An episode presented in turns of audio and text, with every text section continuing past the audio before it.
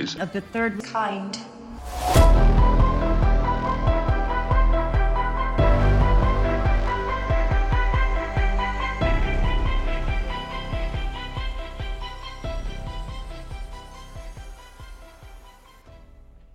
Welcome to Theories of the Third Kind. My name is Aaron and I am one of your hosts. There's two other hosts that are joining me today Danielson Ayo. and Hans. Howdy, howdy. Now, real quick, before we start today's episode, I just want to say that if you would like to support the show, then there's a few ways that you could do that. One of the ways is Patreon. Each week, we release a Patreon exclusive episode that only Patreon supporters can get access to. To sign up, it's only $5 a month, which is 16 cents a day. Not only do you get an extra episode per week for that $5, but you also get access to our entire back catalog of past Patreon episodes. We have over 75 extra Patreon episodes, which is over 80 extra hours of listening pleasure. To see the full list of Patreon episodes, go to our website, theoriesofthethirdkind.com, and click on the Patreon episodes tab.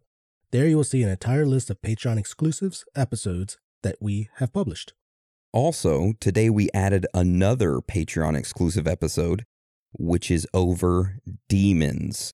So, in this episode, we talk about the history of demons, uh, what type of demons there are, what they can grant you, how to conjure them up, and the theories surrounding them. So, you get access to that episode as well as all the others for just $5. Now, if you can't afford a Patreon membership, but you want to help us out, then you can leave a written review on iTunes. That helps us out a lot. However, don't feel pressured to leave us one. If you don't want to, then that's fine. We just want you guys, girls, aliens, reptilians, Bigfoot, Sasquatches, Chupacabras, ghosts, Illuminati members, underground lizard people, whoever or whatever you are to enjoy the show. And that is the end of the announcements. So today's episode is Ghost Stories Listener Edition. So last week, uh, if you remember, we did Celebrity Edition, which not really good receptions came back from it. Some people did like the celebrity stories and some people didn't, which is okay. But this week, we're going over the listener submitted stories. So if you submitted us a ghost story, we will possibly cover it today. It just depends. We've got a buttload in. So, how this episode will go today is that we are just going to be going over all of the ghost stories that were submitted to us. We do have some audio clips that were submitted to us, some photographs along with the stories. So, we'll be reviewing all of those. And we'll also uh, have a couple little personal stories of our own uh, regarding ghosts and hauntings and stuff. Then at the end, kind of talk about theories and kind of personal thoughts and theories. And then we're going to go into uh, free talk and then our on the scene interview and then shout outs. And then that'll be the end of the episode. So let's hop right into the stories. Now, our first ghost story is submitted to us by Sarah G. It starts off with I'm Sarah. I live in South London. I'm originally from Italy, but have been in London for 20 years. I've been raised in a family of believers. My aunt has been known to have a gift and do automatic writing in her youth, but was too scared of her gift and stopped using it. Just a little FYI, real quick. Uh, this is not what Sarah said, but this is just me interjecting. If you don't know what automatic writing is, it's where a person has a pen and a piece of paper and they sit down and they let the spirit, um, I guess, use their hand to relay messages and write them down. is isn't that right, Dan? I mean, if, if I remember correctly. Yes. That's pretty much the gist of it. Okay. All right, back to the story. Many things have happened in my life to make me believe, possibly too many to talk about in this email, but I will tell you a couple of ghost encounters I've had here in London. It was the year 2007 or 2008, and I shared an ex council flat in South London with two other girls, all in our 20s. Not much happened straight away. you know, just items going missing and reappearing. It did not take too much time to notice that something strange was happening. Then one day, I was doing some work on my laptop in the living room, all alone, and all the windows and doors were closed, as it was early spring and chilly. All of a sudden, I felt a very cold shiver like I've never experienced before, and my long hair swished on my neck, like someone behind me pulled them away to expose my neck and then let go. I turned around to see nothing or no one. A few months later, I was in bed and I used to struggle falling asleep. So often, I would spend a couple of hours just lying there in bed waiting to fall asleep. This one time, I clearly felt someone sitting on my side of the bed. I clearly felt my bed sink a little on one side. I opened my eyes as I thought maybe it was one of my roommates, but I turned the lights on and saw nothing.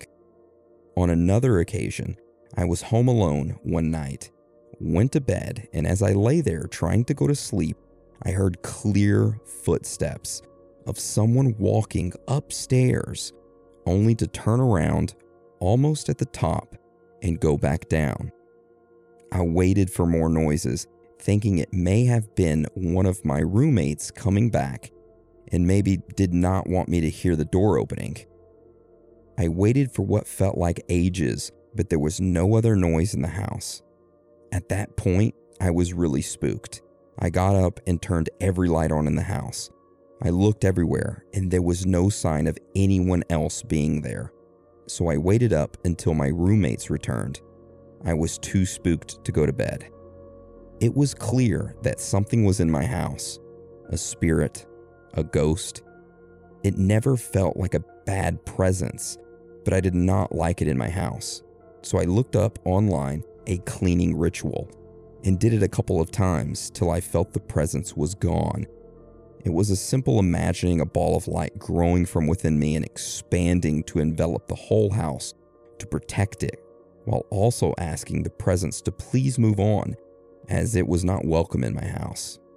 Eventually, I felt like this worked. A few years later, one of my roommates decided to move, so we decided to repaint her room for the next tenant. And this room was the smallest one in the house. After the paint had dried, we saw a small handprint appear in the middle of one of the walls, and it was like a child's hand. We painted over it again, and again asked for the spirit to move on. Nothing else ever happened in there again, and eventually we all moved on. It was a little scary as I did not know how to deal with such entities and situations. Now I wish I had the guts to communicate with them somehow. Maybe next time. Sarah in London. Damn. That would freak me out. What part exactly? The, okay, not the hand. What are you talking about? Not the hand. That would be the part that freaked me out. That would freak me out the most. Would be the hand. The walking up the stairs. I hear something that don't belong. Ooh, I am up. I'm up investigating with Louisville Slugger. Okay. Well, I don't. I don't blame you. I would. I would do the same thing. I would investigate. I think it'd be the hair swishing. The hair swishing. Yeah, with the cold like against your neck and stuff. Whew. Uh-uh. Yeah. I'd have to say that the handprint would be the scariest. What if the cold chills that we get randomly are just ghosts stroking the back of our necks, saying hello? Why would they say hello by stroking the back of our necks?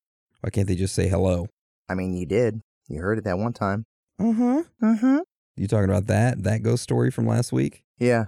By the way, I got an email from somebody that said that my ghost story last week, uh, which is at the very end of the episode, by the way, that uh huh sound was Siri. I don't think I had my phone, and I don't think I had an. Did I have an iPhone at that time? No. So there you go. And I didn't have an iPad or any Apple products in that room. No, Aaron Aaron is very strict about anything that can make noise while he's recording. Oh yeah, Oh yeah, like my computer that's ramped up right now sound like a freaking jet fighter taking off. that is extremely loud. It fing is. Yeah, I'm pretty strict when it comes to noise when recording. My whole thing is you got to have good quality audio. That's the number one. next is storytelling. But anyways, um, yeah, that was a great story, uh, Sarah. Thank you for the submission. How do you get Siri to say uh huh? Because anything I try to say to her, she won't say uh huh. I don't know. All right. Uh, so thank you again, Sarah, for that story. Loved it. Yes, good story. All right. So our next story is from Taylor H. Dan, do you want to tell us this one? So the email starts off with My name is Taylor from Southeast Missouri. I know it will be hard to believe, but this is my ghost possession story. It was 4th of July in 2014. Me and my used to be friend M was out shooting fireworks and having a good time. We decided to go get a lantern for a friend of ours that had recently passed away. We decided to go to the cemetery that he was buried in. The church that was connected to the cemetery was a very known place to be haunted. The basement had a pentagram in it, and the destroyed piano inside would often play itself. But the most notable thing was seeing the lady in black. We pull up to the cemetery, and as M put the car in park, we both get this you don't belong here feeling. And we both said, Something is wrong, we need to leave. M decided to speed off rather than driving normal, and I believe it pissed off whatever it was even more. I felt like we was being followed. We soon hopped on the highway and headed towards town. And out of nowhere, M silently pulls over the car in front of a church. I look at him and he slams his head on the steering wheel so hard it bent the top of it. I freaked out and frantically called out to him to see if he was okay. He slowly raised his head and speaks, Why have you come here? Why do you dare patronize us? I was struck with the worst fear I could imagine. I told M, who sounded like a distorted woman, we only came to the cemetery to see an old friend. The last thing it said was, You're lucky it's me and not him. M hit the steering wheel again and came back too. We sped off and I told him everything that happened. He then decided to tell me that a year earlier, when we had visited the place before to see this haunted church, he had accidentally peed on a grave. Needless to say, we made sure to cleanse our spirits and homes. I've never been back there since, and I don't talk to M anymore due to other reasons. But I simply believe that spirits do exist and that you should never provoke or mess with one. Period. All right.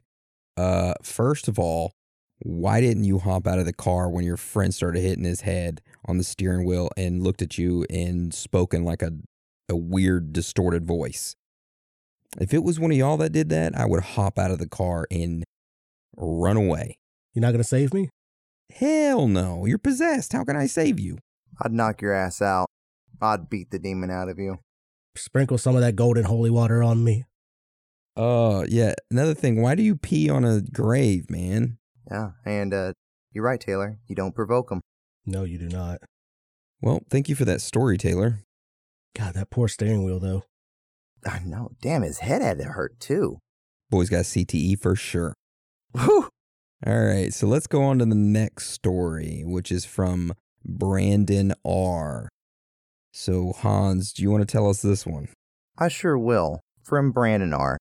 Backstory My grandfather passed away on Christmas of 2015 after a seven year battle with cancer.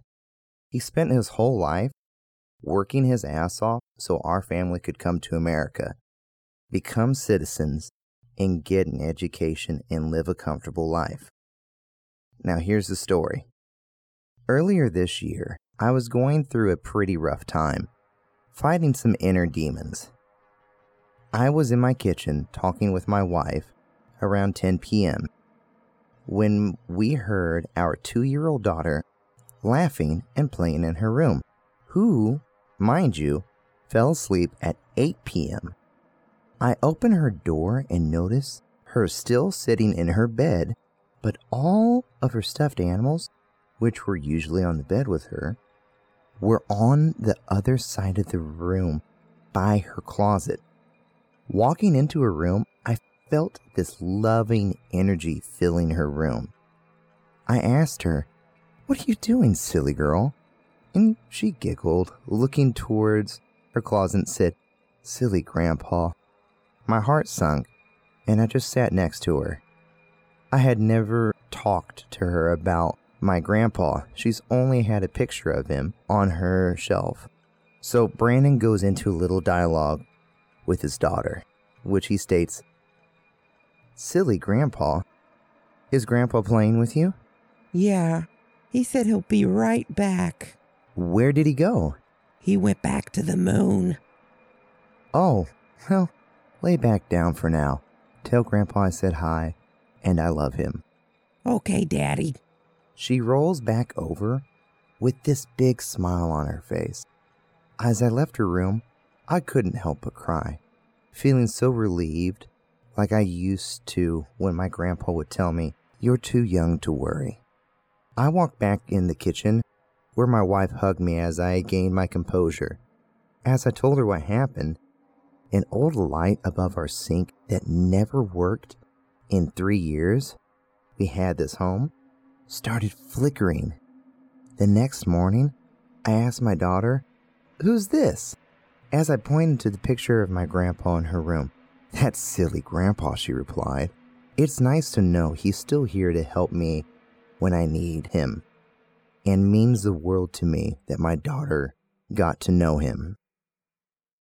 Thank you for that story, Brandon. Um, and it's good to know that your grandfather is still around. And I don't mean for this to go into a darker conversation, but do you guys think that evil spirits can conjure up the physical likeness of family members who have passed away for them to manipulate current family members that are living? I mean, there are demons that pretend to be someone you know, like through the Ouija board. They'll pretend to be the person you're trying to talk to. Yep. So maybe. Okay. But I mean, it's nice to know that there's good spirits out there too that are like, I guess you could say, watching over. Yeah. Yep. All right. So let's go to the next one. Dan, you want to tell us when, this one about uh, Joey G? Yeah. So this one starts off with Hello, Aaron, Dan, and Hans. I am emailing you to share a ghost story that happened to my family at our old house near Shadow Mountain in Ojo Caliente, New Mexico. Sorry if I mispronounced that. Historically, there was a Native American ruins that were found less than half a mile from our house across the river west of our fence line and scattered pottery pieces and arrowheads me and my brothers found in the area. This house had a darkness to it with what started happening to our family when they would visit. My twin brothers, we will call them K and G, will play upstairs in the addition my father built with each other and started communicating with a young girl they would call Emily when they were three years old. What set Emily apart from being an imaginary friend was that they said she was a real person and was cold to the touch. Her hair was floating above her head as if she was underwater, and she had told them she was murdered by drowning. Close family immediately started having unusual happenings at our home. My uncle came over and was sleeping downstairs on the couch, and the doorknob started to violently rattle and twist as if someone was locked downstairs in the storage under the stairs. This continued for two to three minutes, and the door finally opened sending my uncle into a full panic running out into the living room and sleeping with all the lights on.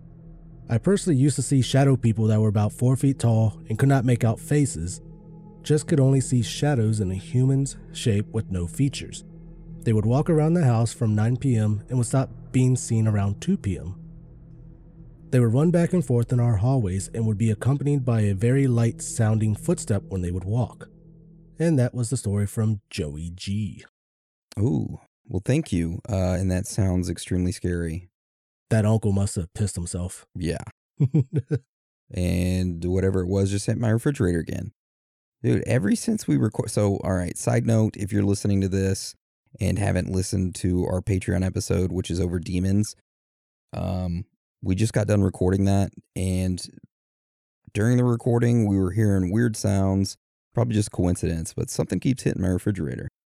Thank you for that, Aaron, because now I just heard that banging noise again. Really? I admit, this time sounded like a door closing, though, because I didn't feel a big vibration, but it sounded like a car door. All right. Well, we're getting haunted by the demons. Nice knowing you guys. All right. So we're going to get on to the next story, which is from John M. So at the beginning of his story, he sent some articles from his town in Gilmer, Texas, the articles, one of them talks about Gilmer, Texas in 1992, how a bunch of like satanic people ended up moving in and the whole Kelly Dae Wilson happening. If you don't remember what that is, we go over Kelly Dae Wilson pretty uh pretty in depth. So Crazy story. yeah, it is a crazy story. Um, another article talks about uh, the Devil in the Pines, which is another thing about Gilmer, Texas, and Kelly Dae Wilson, and it shows a, um, a the Stonehenge in the middle of the woods, which we'll talk about here in a minute.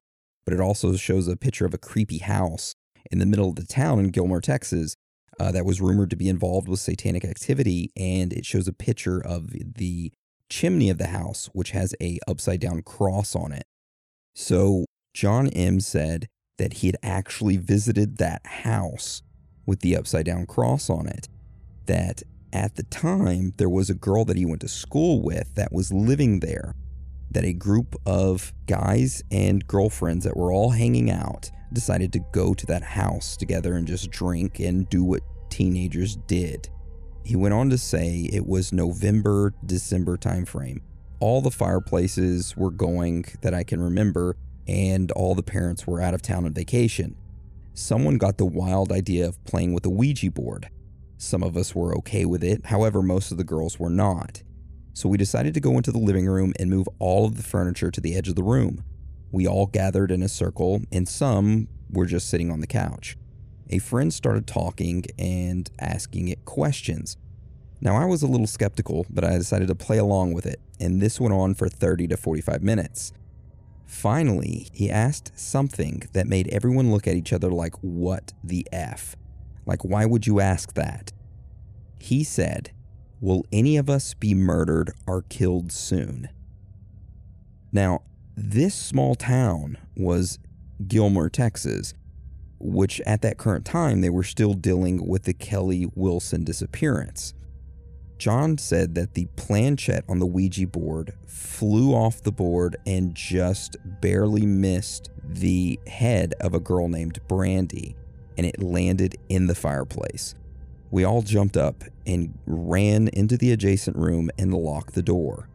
We moved the beds against the two doors and all just chilled there for a bit. Finally, we all fell asleep. Now, the room was packed with a bunch of individuals sleeping, and it had a little bit of a room to do anything in. We woke up the next morning, and the Ouija board and planchette were in the middle of the room with it pointing at yes. No one had got up and brought it in there. They would have had to move a bed, and there was no room for that. Needless to say, it freaked us the F out. We never partied there again. Brandy, the girl who almost got her head taken off by the planchette, ended up being the first of our class to pass away. She was beaten and strangled to death a few years after we graduated. And he ended up linking a Texas court case appeals um, where an individual named Keith Antonio Getter versus the state of Texas, where uh, this Keith Antonio Getter was charged with murdering his wife, Brandy, by strangulation on Monday, October 23rd, 2000. And the city of Gilmer, Texas received an anonymous phone call informing them that a dead body could be found inside that home. Wow. So that is the uh, end of John's story. That's tragic. Yeah, it is. It's sad for Brandy, and I would be completely freaked out if that happened to me. So, who wants to play with a Ouija board next month? Oh, you know me. No, I'm just kidding. All right, Hans, tell about this next ghost story we had submitted to us. Well, this next ghost story is submitted by Mark A. And it goes My family would usually take a trip to San Antonio, Texas every few years. Back in the 1930s or 40s, a school bus stalled on railroad tracks and a train was coming, but there wasn't enough time for the bus driver to take everyone out. Ten kids and the driver died from the collision, and to this day, the tracks are famous for putting baby powder on your car, putting it on the tracks, shifting it to neutral, and waiting for the car to be pushed by the ghost children off the tracks. The baby powder is used to see handprints on the vehicle, and if you look close enough, in some of the pictures I've provided from my family's last trip, you can see more than just fingerprints, such as something that looks like a face and the word we. But it's up for speculation. Let's look at these pictures. Oh, dude, that's creepy. All right, we'll have these pictures on our website. You can go to theoriesofthethirdkind.com, go to references tab, and scroll down to ghost stories, and we'll have these pictures, except the last one, which is obviously an imprint of a penis on a car. I was gonna say that too. Yeah, the, the third picture uh have the fingerprints on the door, then you see a cigarette butt, so the kids must have got done smoking, decided to leave. Yeah. So I actually am originally from Texas. I'm familiar uh, with this train story. I hate to break it to you, but that never happened in San Antonio. That happened in Salt Lake City. So it was actually in 1938. Uh, a school bus was heading to Jordan High School and it was driving through like a really bad winter storm. And um, a loaded Denver and Rio Grande freight train uh, was heading towards Salt Lake City. And at the crossing of 10 200 South and 400 West, the school bus driver stopped the bus and he opened the door to look beyond like the thick fog, but did not see the train approaching at over 50 miles an hour. And then at 8:43 a.m., the bus pulled slowly forward across the tracks and upon seeing the bus, the train crew immediately slammed on the brakes, but they ended up hitting uh, the bus and killed 23 children, and 15 of them survived, but they faced like a lifetime of like physical injuries and emotional scars. And when this happened, uh, like every newspaper article picked this up. So it was printed on the San Antonio newspapers uh, headlines. So maybe that's why it it is like a I guess I wouldn't say a myth, but pretty much is uh, in San Antonio. Um, but I did look for any like railroad accidents or anything like that from San Antonio, and there's a small city right outside of it called New Braunfels. And on March 28th, 1920, there was a train accident there.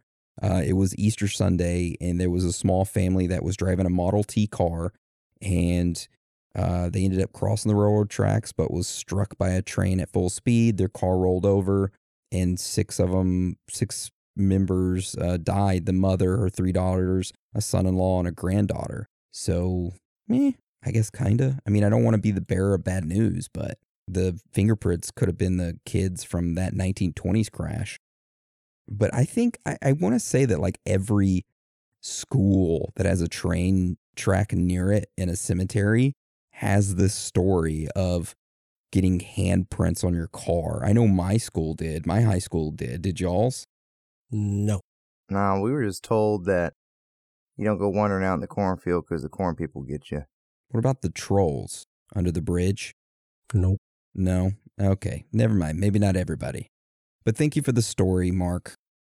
All right. So our next story is going to actually be told by the person themselves instead of us reading it. It's a short, uh, minute 30 clip of them telling their ghost story. Before we do that, we're going to take a quick break and we'll be right back. And then we're going to play that story. All right, now that we're back, let's play that short ghost story right now. What's up, theories of the third kind? So, I tend to ramble on a lot, so I'm just gonna go ahead and get straight to the point. So, when I was a child, about seven or eight, nine ish, I used to live in this house, and almost every morning I would wake up and I would look over to my door and I would see like a handyman or a repairman always like fixing my door. At first, like I used to get scared, but I started just chalking it up to my imagination, so I would just see it and just like look over and go back to bed and then wake up and it wouldn't be there anymore. So the crazy part is that after we ended up moving from that house, me and my older brother were on Google and we were just looking around searching, and we decided to search up our old house. So we searched it up, and we were just going through details, stuff like that, and we ended up seeing that the guy that lived there before us was a handyman, and he died in that house. And I'm not sure if it was in that room or not, but still, the fact that we did not know that until after we moved, and knowing that we saw that every day almost just sends chills down my spine. I'm, I just got chills talking about it right now, but yeah, that's my ghost story. All right. Well, that was a good story. Thank you for sharing that. Did you ever think there was something really wrong with your door? It's like, why would, out of all the things in the house, why the door? You to fix anything else? Yeah, like you've been fixing that for five mornings straight, bud. What the hell is wrong with it? You know, his story reminds me a lot of the Burning Man story. No, no, no, no, no. It's my own personal story that's very similar to to that story. But anyways, thank you again for that story. Excellent. Love it. It was a good story. I liked it. Yep. All right, so let's go on to the next one, which is from Josh. So Hans, you want to tell us this story from Josh? Hey guys, my name is Josh. I'm from Costa Rica, and before sharing my story, I wanted to say that I really enjoy listening to the show while working. It really makes my time fly. So, here goes my story. About three years ago, I started having strange dreams, and in those dreams, there were always strange beings, kind of demonic looking faces interacting with me. Every time that I had these dreams, I woke up at 3:15 a.m. and I could feel a sense of something being in my room. One of those many nights, I was having a dream where there was this creepy being that talked to me and grabbed my leg, and I swear that I woke up hyperventilating since I was able to feel something actually touching me in real life. And by the way, I live alone. I don't know how to explain this, since till this day, it really freaks me out. But on that night that I woke up, there was this kind of spiritual battle inside of me. The way that I can describe this experience is that I felt and sensed a calming and peaceful spirit in my room, or whatever it was, fighting with this bad entity. And believe it or not, I felt that if my body was being controlled by the peaceful something to suppress the bad spirit, and I say this because at that moment, some words came out of my mouth as if I was talking to me in third person. Basically, like if I was talking to myself, but it was not actually me. There were many more details to include that night, but I don't want to make this email longer. But, anyways, guys, that's my story. Hope it can get shared. Keep on rocking with the show and let me know, replying to this email, if I can send some souvenirs from Costa Rica. Well, of course you can, Josh. Yeah, just send it to our P.O. box. Yep, go online, you'll find it. Dan will distribute them out. Easer. Yep. But thank you for the story and sharing it, and much love. Yeah, much love. It seems like these entities or whatever they are actually able to touch you, which I kind of thought they couldn't. I thought they could influence other people to touch you or whatever, but I guess they can touch you. But, anyways, thanks for the story, Josh. All right. So, this next ghost story comes from Stacy C. She starts off the email with Hey guys, my name is Stacy and I live in Wales in the United Kingdom. Just wanted to share this story with you, for it might be of interest for your ghost story episode this year. She starts off the story by saying, So a few years ago, my best friend got pregnant. She moved into her new house, decorated it, and got it ready for the baby. Her boyfriend worked away from home at the time, so she spent a lot of time home alone at her house and would ask me to stay with her all the time. I obviously did, being her best friend and all, so I would pack my bag and sleep at her house for a few days at a time. We would always sleep in the same bed. No funny business, just for snuggles. One night, I noticed how cold it was, so I got out of the bed and went to put the heating on. In the UK, we don't really have AC, but a heating system because it's cold here most of the year. I got back into bed and snuggled in. During the night, something woke me up. I opened my eyes and it was lying in bed, facing the bedroom window, where a silhouette of a person stood. It was medium height, looking out of the window, and was completely still. I called my friend's name, thinking it was her, and got no response. I looked at the figure and I called on my friend's name again, and she responded this time with a grunt, but her voice came from behind me. I turned my head to see her sleeping behind me in the bed. I immediately turned back to the window, but the figure had disappeared. Safe to say, I struggled to sleep for the rest of the night, and when I woke up, I told my friend about what had happened. Her reaction surprised me, and she said, Yeah, stuff like that happens all the time in this house. Didn't I tell you about the woman who lived here before? She then proceeded to tell me about the alcoholic woman who lived in the house before her, who had drunk so much one night and had fallen down the stairs and died. She laid there for four days before a family member found her. Safe to say, I never stayed at her house after that. But she was more than welcome at mine, where no one had fallen down the stairs. You guys are fabulous. Love you, and I'm proud of you. Well, thank you for sharing your story, Stacy. I'd be like, uh, you should have told me that story way before I stayed here. Yeah, exactly. I mean, Something you should mention. Just saying. yeah. Um, I wonder if she got a deal on the house because the lady fell down it and died and stayed there for four days. Oh, by the way, do you have to replace your wooden floors if someone dies and stays there for four days? Is the juices of the body, does it seep through? Did you have to say juices? Ju- juices of the body. Hans, you would know this. Mm, yeah, I mean, I would say so. All right. Well, thank you for the story, Stacy. It was good. Much love. All right. So let's go on to the next story. Who's got that one? I got it. All right, Dan, let's hear it. It's from a guy named Robert. All right. He starts off the email with My name is Robert. I'm a corrections officer in the state of Arizona, and my story takes place inside the unit I work in. During my first few weeks in OJT, I was told many stories surrounding the mythical House 8. I didn't believe any of them until something finally happened to me. To understand this story, you need to imagine the layout of the officer cage. To the front and right of you, there are two big windows to monitor inmates. On the far right, next to the windows, there's a metal ladder going to the roof with an escape hatch in case of a riot or disturbance.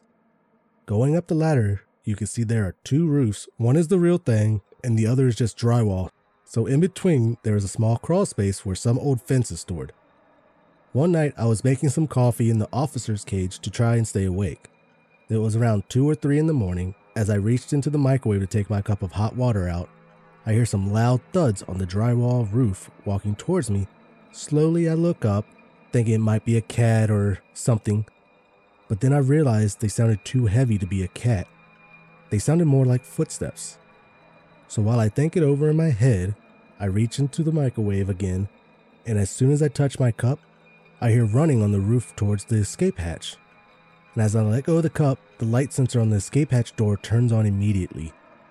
I jump out of the officer cage terrified and grab my flashlight. Slowly, I get enough courage to flash my light up the ladder, and nothing is there. Then, fearing an inmate somehow escaped, I climb up the ladder and unlock the escape hatch, only finding there is nothing up there but me. This was when that house still had inmates.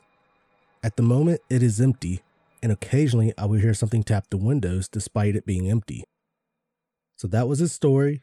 Yeah, he had a couple shout outs on the email to Griv Grivjalva and Medrano. Yeah. Sorry if we butchered your names. Shout out to you. Love you. Shout out.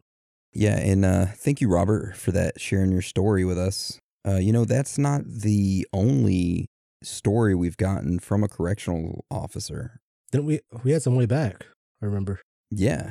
Yeah, way back we had a couple people email us about their ghost story while they were working in prison. So, really weird. Must be the evil spirits that, you know, attach themselves to the people there. Yeah. I don't know. Just a theory. So let's head to our next ghost story, which is from Jessica W. Before we do that, we're going to take a quick break and we'll be right back. So there you go, Hans. Let's hear it. I've had many experiences since I was a small child, but there is one experience that has stuck with me the most because it lasted a couple years and was terrifying. I was living in an older house at the time, going through a really dark time with a breakup and just being really depressed. Weird stuff had happened in my house on a few occasions, but it's almost like my depression in- intensified whatever was there and made me an easy target. I would be watching TV or just in my room, and then all of a sudden, like I had just snapped out of something, and then I'd look at the clock and a few hours had passed. Also, one time, my friend stopped by to see how I was doing, and he said that I was laying in my bed and started yelling at him in a weird voice to go away, which was super creepy because I didn't even remember that he had even stopped by, let alone said anything to him. There was a really dark, weird presence felt in the house, not by just me, but my friends and family. It started getting worse as well. Pictures started coming off the walls, random things would fly across the room, even sometimes hitting me. Drawers would fling open all the time. I would wake up and have what looks like little bite marks all over my legs and ankles, which were quite scary. Whatever was in my house loved messing with the electronics. Every single TV in my house broke. My phone broke, and everything was just having issues nonstop. One time I was watching TV, and a thick cloud of what looked like smoke started coming out of the floor. This happened a couple times. One time, a friend came over and I was telling him all about the weird stuff going on and how crazy it was. And he and he isn't taking me seriously. Just kind of joking around about it. Grabbed this cross I had that was a family heirloom and turned it upside down. And all of a sudden, the power went out in my entire house. I have too many scary and unexplained events that have happened to me throughout my life, but this was by far the scariest supernatural encounter I had. I hired countless shamans, psychics, and whoever else I could find to get rid of what it was, but nothing worked. I ended up moving. I thought it was over, but was still having weird things happen. The only thing that has helped me is doing a lot of self work and not being fearful when something weird happens because I think whatever it was definitely fed off fear and then would intensify. I am in a really good place in my life now, and weird stuff happens every once in a while, but nothing like it used to, so hopefully that'll continue.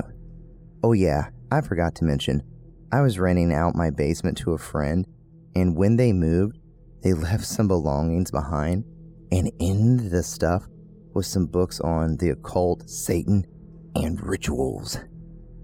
I think that the veil to the supernatural world has always been thin for me, but him doing whatever with those books on the floor below me made it worse. Thanks for reading my experience, and I love theories of the third kind. P.S. I do have a couple videos still I'm pretty sure of a few weird things I recorded. I'll see if I can dig them up and send them in sometime. Jessica W. Well, guess what, Jessica? That was a creepy ass freaking story. Loved it, and we love you. Yeah, and send those videos in. We'd love to see it. But thank you so much for sharing that story. Ooh. Oh, dude, I would slap the dog crap out of my friend if he grabbed a cross and turned it upside down and the power went out. Right? Oh, yeah. I'd crap myself. I'd drop kick him, stone cold stun him. Boom. Watch out, watch out, watch out. All right, so let's move on to the next story, which is from Heather B. So Heather B starts off the story with It was 2008, and me and my husband were living in Iowa. We had just moved there from our home state for my husband's job, and it was a, an extremely crazy year. It was stress, upheaval, and negative energy in our lives, and even within our marriage. We were renting a cute little bungalow style house that was built in the 1920s. It was very tiny, but suited us because we had just, you know, had, a, had each other and had a dog and two cats at the time. There was no kids. Cute as the house was, it had a kinda creepy basement and an odd feature in the kitchen a pantry with stairs for shelving. Literally, the shelves were stairs that had clearly led to the attic at some point but had been blocked off. We'd been living there for about eight months when strange things started happening. We went out to eat one evening, and when we came home, the bathroom sink faucet was turned on. At first, I thought maybe I'd left it on, but that was unlike me to do something like that. I knew it couldn't have just been me. A couple nights later, on a cold December night, my husband and I were asleep in our bed. I became aware of a sensation of a pressing down on the foot of our bed. My half asleep mind thought maybe it was one of our cats jumping up on the bed, but this was more firm in a sustained pressure. I wear glasses, by the way, and I'm I'm blind as a bat without them. But as I became more awake, I could sense something in the room at the foot of the bed, not the cats. I then became aware of a dark form moving along the end of the bed.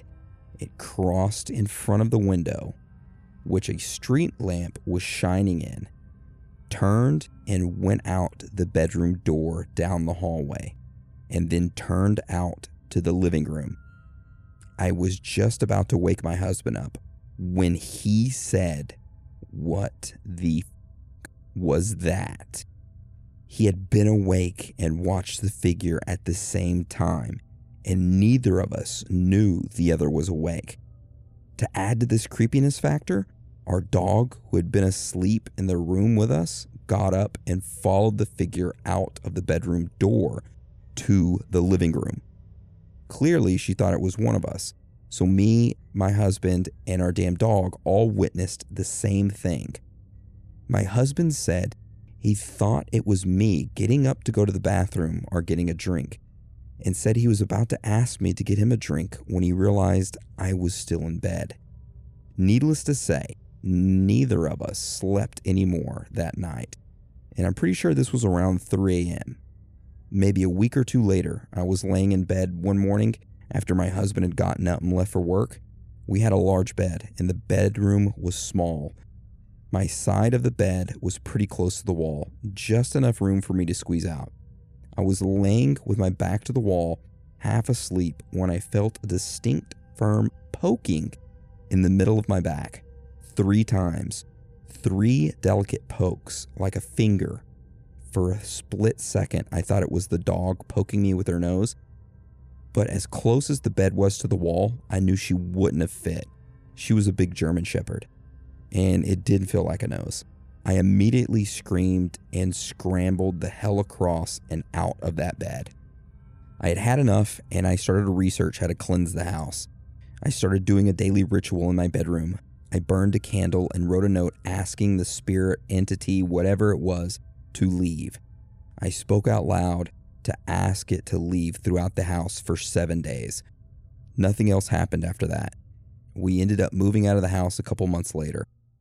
And that's my story. Well, thank you, Heather.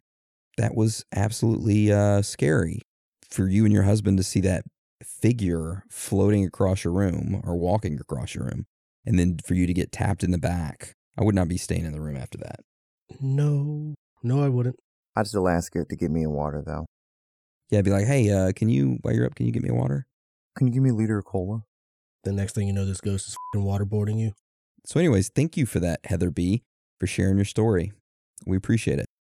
All right, uh, Dan, do you want to tell us about this next story from Austin? All right. So he starts off with This was a story told to me by my father, who has lived in New Hampshire his entire life, and he is 51 years old. He's a well known fireman and knows a lot of people and knows New Hampshire fairly well. This story you told me reminded me of one of the stories on one of your recent videos about some big creature spotted by a group of campers in northern New Hampshire. So, my dad grew up in northern New Hampshire in a small town. One thing people know about in those areas is the haunted mines. And I guess it's a popular spot for people to go for adventures and to see if they get any activity. When my dad was in high school, so about 30 years ago, he was dating this girl that was into adventurous things and was down for about anything. My dad was never fearful of anything, but this story really seemed to get to him. Him and his girlfriend at the time decided that a cool date idea would be to go to these mines and explore and see if they experienced anything. On the way there, he took a wrong turn down a long dirt road. This dirt road led to an abandoned sawmill. The sawmill had been abandoned for quite some time and was known for paranormal activity and also was known for cults to go there and sacrifice animals and worship the devil. Knowing this, my dad didn't want to stick around, not because of the paranormal aspect, but he didn't want to be the next cult sacrifice. As he went to do a three point turn and leave, the front doors to the sawmill swung open and slammed, and out walked an eight foot tall creature. He described it as alien like, saying it had huge red glowing eyes and a big black body. He swung his truck around and sped off, still able to see the creature in his rearview mirror. Luckily, he was able to get out of there, but he had no clue what this creature was, and claimed he has never felt that scared before. Not even running into burning buildings had scared him as much as this experience has. He never told many people about it, as he didn't want to be considered crazy, and where he knew everyone in the small town he grew up in, he didn't want to ruin his reputation or family's reputation. The few people he has told never seen or heard of anything like that creature. No one knows if it was a demon, alien, or undiscovered creature or what it was. I know New Hampshire has a lot of forested areas and abandoned older places, so who knows what could be out there. I hope you enjoy the story, and maybe you or someone else may know what this could have been, or knows more about the area. By the way, keep up the great work and great podcasts. I absolutely love them. Thank you for that, Austin. Um, New Hampshire is just south of Maine. It's the next state over. Uh, and I'm extremely close to New Hampshire. And I'm fairly familiar with a lot of the cryptids in the area. And even not in the New Hampshire area, uh, but worldwide, I've never heard of an eight foot tall creature that looked like an alien with red glowing eyes and a big black body. Can you think of any cryptid, Dan or Hans? Not in that area. I mean, as many times as I've been there and stayed there talking to people from uh, the local area, I've never heard of anything like that. And they told me some crazy ass stories. You know, there was that one cryptid, the Flatwoods monster that had the red glowing eyes. But I thought his eyes was more orangish. Um the only thing I can think of besides that is the um Mothman. The Mothman would be very similar, right? Extremely tall, looks like an alien, red eyes. So I don't know. Where's the Mothman located? New Jersey? No, that's Jersey Devil, right? Oh, okay, Ohio. Isn't that right? Uh, West Virginia. Oh, yeah, West Virginia. Oh, that's right, Point Pleasant. Mm-hmm. They have a statue of him. Thank you for that story, Austin. Yeah, thank you. All right. Um, so our next ghost story submission is from Alan. Hans, do you want to start it off? Hey guys, I'm Alan. A few years ago, I started suffering from what I considered an extreme case of sleep paralysis and started seeing things that would make me question reality. on these sleep paralysis episodes, I would see a tall, dark figure at my door or aggressive, distorted shadow figures in my room. It started happening so often that I started my research and came across the Hat Man. And I realized I wasn't the only one to see him. There is even a movie about him on Amazon. But throughout my research, I came across the Dark Watchers, who were seen by early Spanish American settlers in California. And no shit, I come from Spanish blood. These things have been terrorizing me for a few years now, and I can't stop them.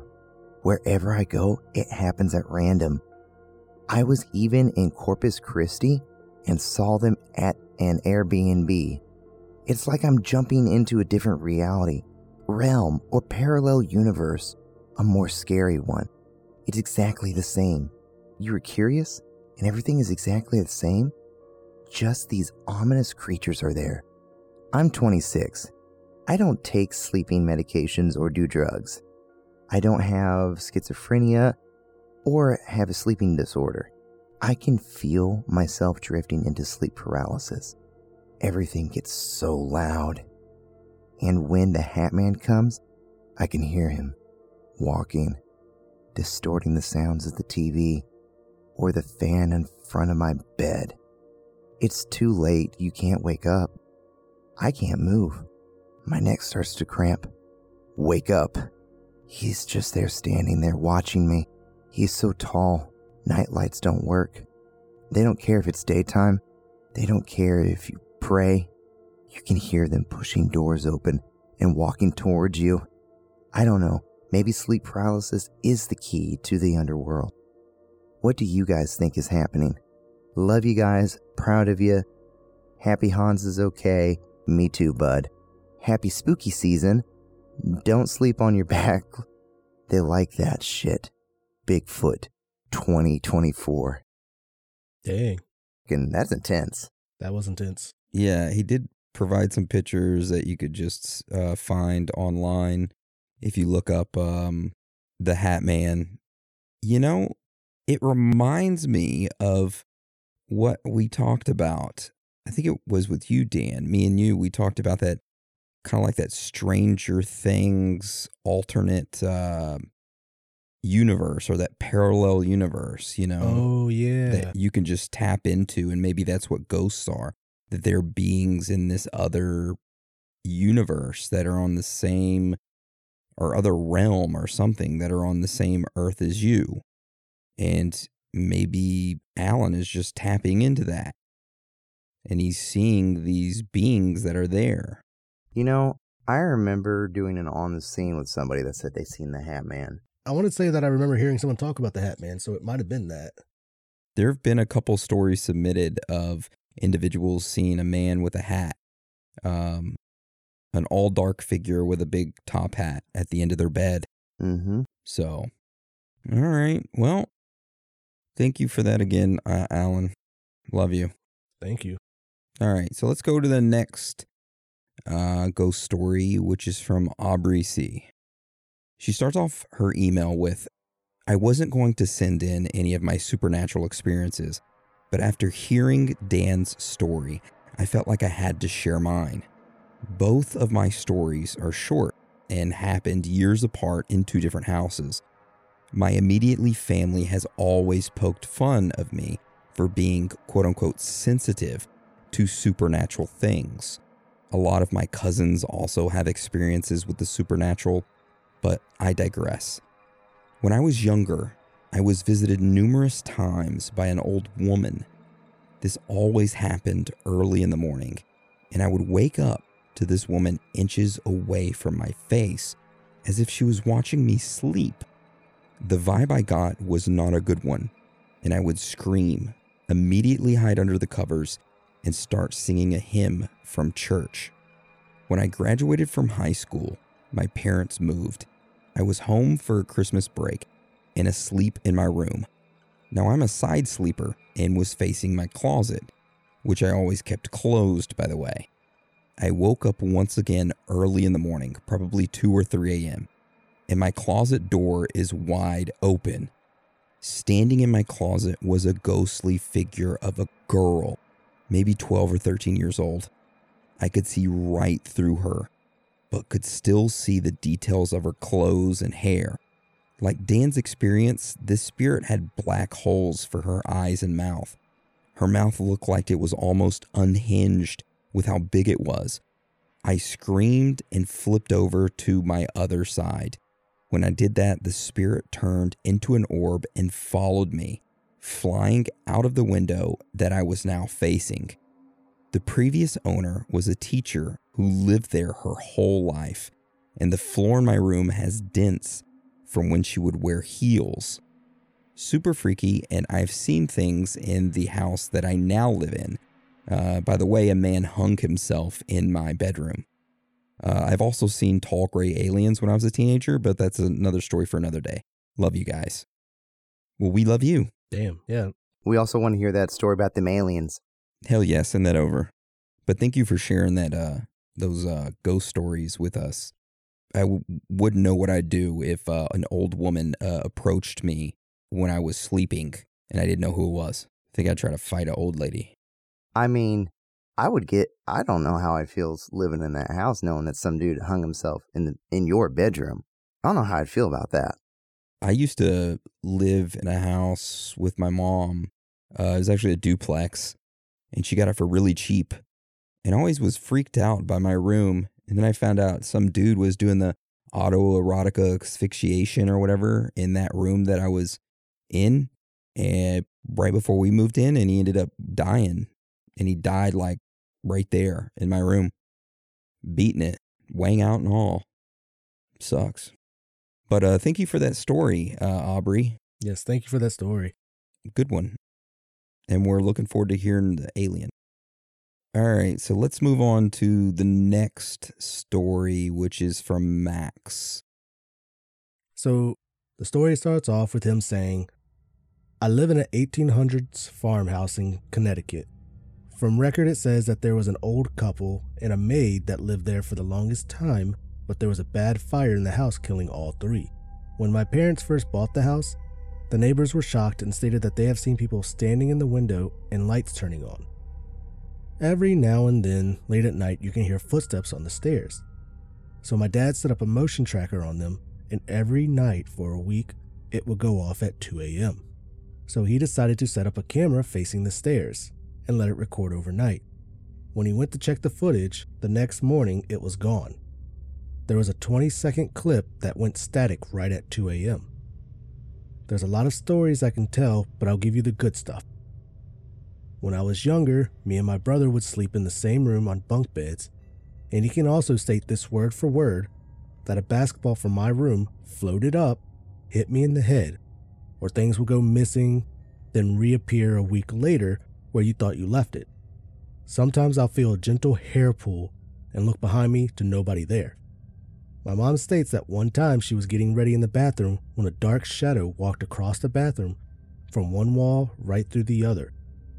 Another instance is when I was showering and I was the only one home, and I heard a loud, aggressive banging on the door that lasted a while.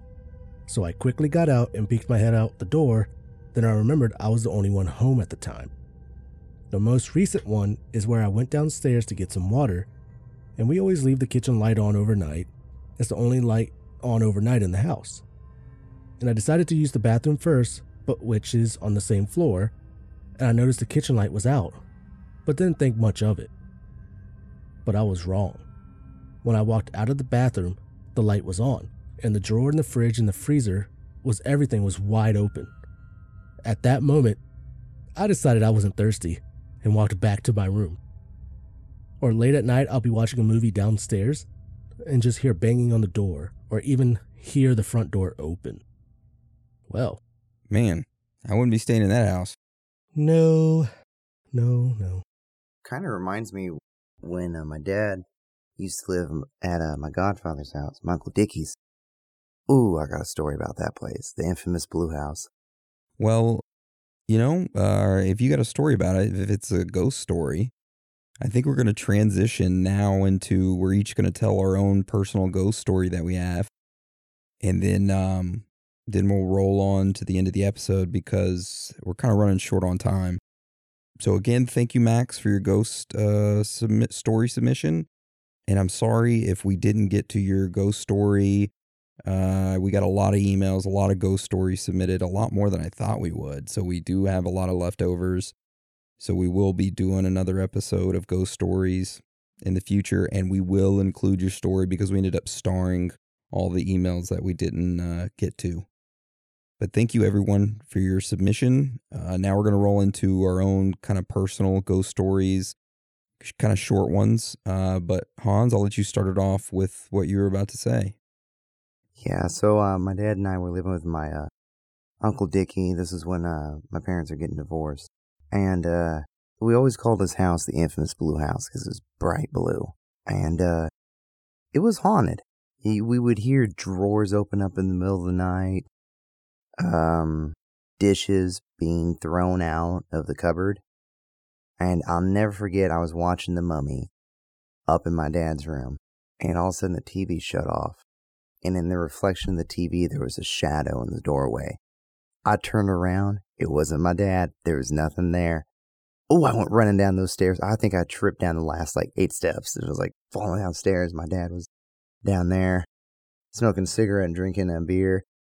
And my Uncle Tigg's like, Boy, what the fuck you doing running in this house like that, goddammit? Snap your motherfucking neck. and God bless my Uncle Dickie. He was a man of many talents. He had an eight foot unicycle that he'd ride down the street with a beer in hand and his Marlboro, Damn. Marlboro red in the other. Damn. And he was a short, skinny man. But yeah, that was like, it, his house is pretty haunted. Damn. But I attribute that because he lives at a place where um, a big Native American battle happened with the U.S. Army. And you think that their spirits are affecting the home? Oh, all over the town. Oh. Yeah, a lot of people like talk about they'll wake up with their lights turned on, or the the heat will be turned to AC in the dead of winter, or vice versa. I do that shit. Damn, making our electricity bill go up. I gotta sleep with it like negative 200 degrees. It has to be cold. The colder, the better. I can't sleep in the heat. I know when we were in Maine, I remember laying in bed. I said, I'm like a reptilian. I said, why the hell do I feel the fucking wind coming in this bedroom? It was the bedroom you first slept in when you all were jumping on the bed. Oh. Yeah, then fucking now you woke me up because I went in there that next night. I was laying there. I said, I mean, it's comfortable, but damn, the wind is blowing in here. And I looked over and the window's wide open. I'm like, Yeah, and the blankets were super thin. yeah, they were. That's why we had to cuddle for warmth. Yep. Well, thank you for sharing that story with us, Hans and Uncle Dickie. Rest in peace. Uncle Dick. No, he's still here. He's a, Oh, Oh, never mind. Not rested. I haven't seen him in years. Um, so I got a quick, I guess you could call it ghost story. Back in the day, my parents and me and my brother used to live on a peanut farm. And this is when I was like real, real young. I was like two or three. And that house, I remember laying in my bed in my room. I could look at the opening of my door and I could see into my brother's room and my brother could look at the opening of his door and see into my room. And we had our beds positioned to where we could look and see each other asleep in the middle of the night. Well, my mom would leave our doors open and we could see each other at nighttime when our eyes adjusted to the light. Well, often I would lay there in that bed in my Ninja Turtle covers and I would stare at the ceiling and confetti would fall down on top of me and cover me. And I wasn't dreaming like it was real confetti would come out of the ceiling and fill my room up. It was crazy. And I vividly remember seeing the confetti and getting nervous and taking my um, Ninja Turtle uh, cover blanket and chewing on it because that's what I did when I was younger. I'd get nervous and I'd chew on my blanket and it'd piss my mom off. She'd be like, quit chewing on your blanket. You know, but that happened.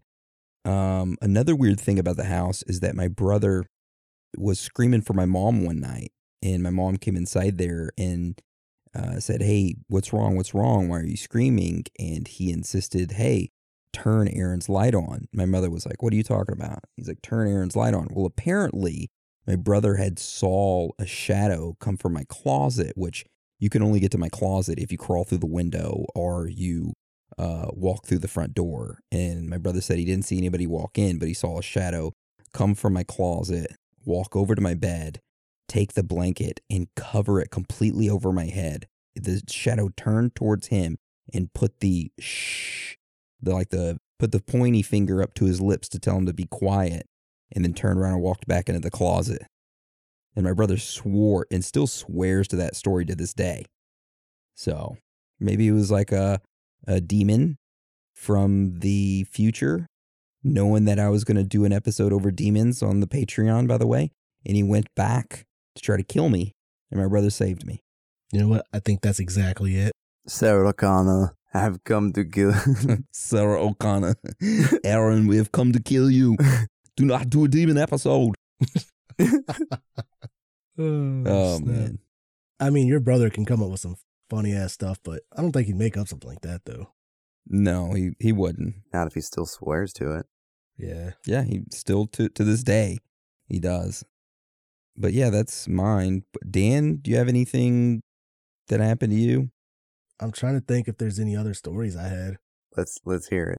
There's that one time you said that you ended up going fishing and it was nighttime, right? Sun was setting and you said something about like some being or entity came out of the water and walked into the forest. Oh. So I don't know if it was a ghost or something like that, but it definitely was like an apparition of some sort. Where I live, probably a couple miles away, there's a golf course and it's on a there's a body of water near it. And there was this pump house that me and my buddies always went to when we go fishing. Prime spot because, you know, the golf course had like little ponds there and we could always get like little bait fish from it.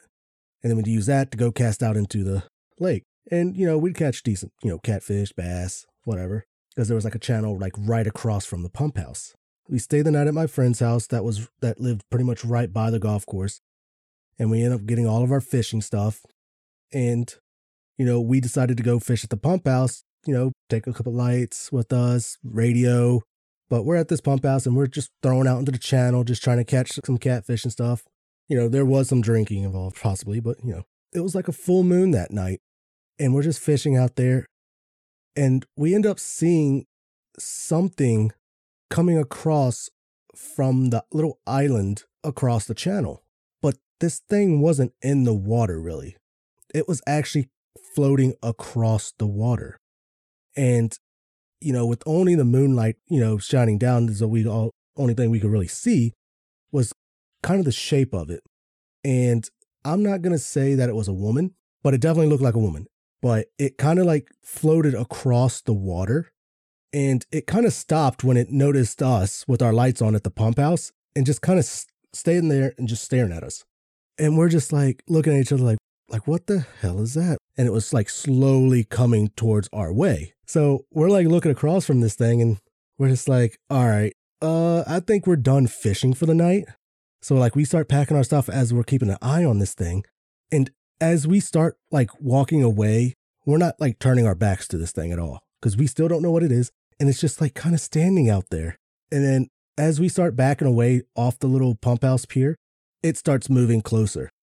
To this point now, we're at the end of the pier and we're just like, all right, we have to book it because we don't know what the hell this thing is and it's still coming at us. But so we're running with our tackle. So we end up taking off across the golf course and like his house is probably about a mile or so. Then didn't it just turn out to be a duck? It turned out to be a duck. oh man. Was that before or after y'all did the mushrooms though? That was actually before. Oh, okay. When we when we took the mushrooms, it actually balanced us out from all the alcohol and stuff, and we realized it was just a duck. Okay. well, thank you for sharing that story, Dan. Oh, you're yeah, welcome. thank you. I ain't fishing at the pump house again though.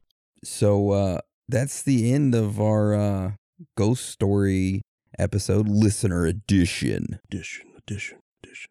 edition. I want to thank everybody for uh, submitting in your stories. Again, if we didn't get to you, uh, we will get to you eventually when we do another uh, ghost stories or listener submitted story or something like that. We ended up saving all the emails that we didn't get to. Uh, now, I guess we're going to move to on the scene. Yeah. All right. So, if you aren't familiar with what an on the scene is, it's basically where a listener uh, goes out into the street and interviews somebody or anyone and asks them about current conspiracy happenings. So that means you, yes, you, the listener, can go out and uh, record anybody, uh, you interviewing anybody. Uh, make sure the audio is less than two minutes long and send it to one of our emails, which is either Dan or Aaron or Hans at theoriesofthethirdkind.com. And uh, you could be played on our On the Scene episode. So this week, uh, our On the Scene comes from Chad M. So we're going to play that right now. G'day guys, my name's um, Chad, uh, long time listener of Theories of the Third Kind. On the scene, um, I'm interviewing my son Riley, who's eight years old. So here we go. Riley, do you believe in UFOs? Yeah. And why is that, mate? Well, it, there's mathematical proof that it's impossible that we are the only living species. It's impossible. Wow. Um, do you believe in ghosts and cryptids and You saw a ghost. Bigfoots Oh, of course? I do. Yeah, I did too when I was little. Yeah, a long time ago. Um, and what's your favourite episode of Theories of the Third Kind that you've listened to with me?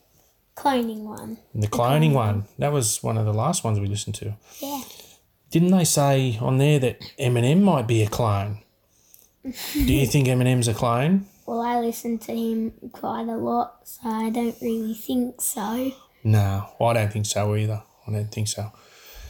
Anyhow, guys, um, that's Chad and Riley from the beautiful Hunter Valley, New South Wales, Australia. Um, just put my two cents worth in there, bo- boys. My favourite episode is uh, Galactic Federation one, uh, one of the first ones I listened to. So I haven't heard that one. yeah, that was one of the first ones I started listening to. Anyhow, boys, keep up the good work um, and say cheerio to my sister Amanda. She's also a fan. Bye. Chad, Riley, great on the scene. I love it. Dude, it was a good one. It's a great one. That's why we kind of started bleeping out some of the cuss words, just because, you know, you got young listeners Mm-hmm. Sorry. trying to expand our vocabulary away from that so they don't get in trouble at school. You know, we don't want them running around dropping F bombs. No. So we just want them dropping knowledge bombs, knowledge nuggets. Riley, go in school, tell your tell your children, look, the Illuminati are sacrificing us. No, I'm just kidding, don't say that. But yeah, thank you for the on the scene interview uh, and for the compliments. We love you, and uh, also shout out to Amanda. Yeah, shout out. All right. Um, so I guess now we roll into shout outs real quick.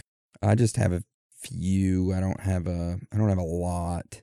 So I want to shout out Cody, Tracy, Joe Mama, Jonathan Smith, Stephen Ballin, Bolin, Ballin, Ballin, Jason, Nelly, and let me see what other shout outs I got on Instagram.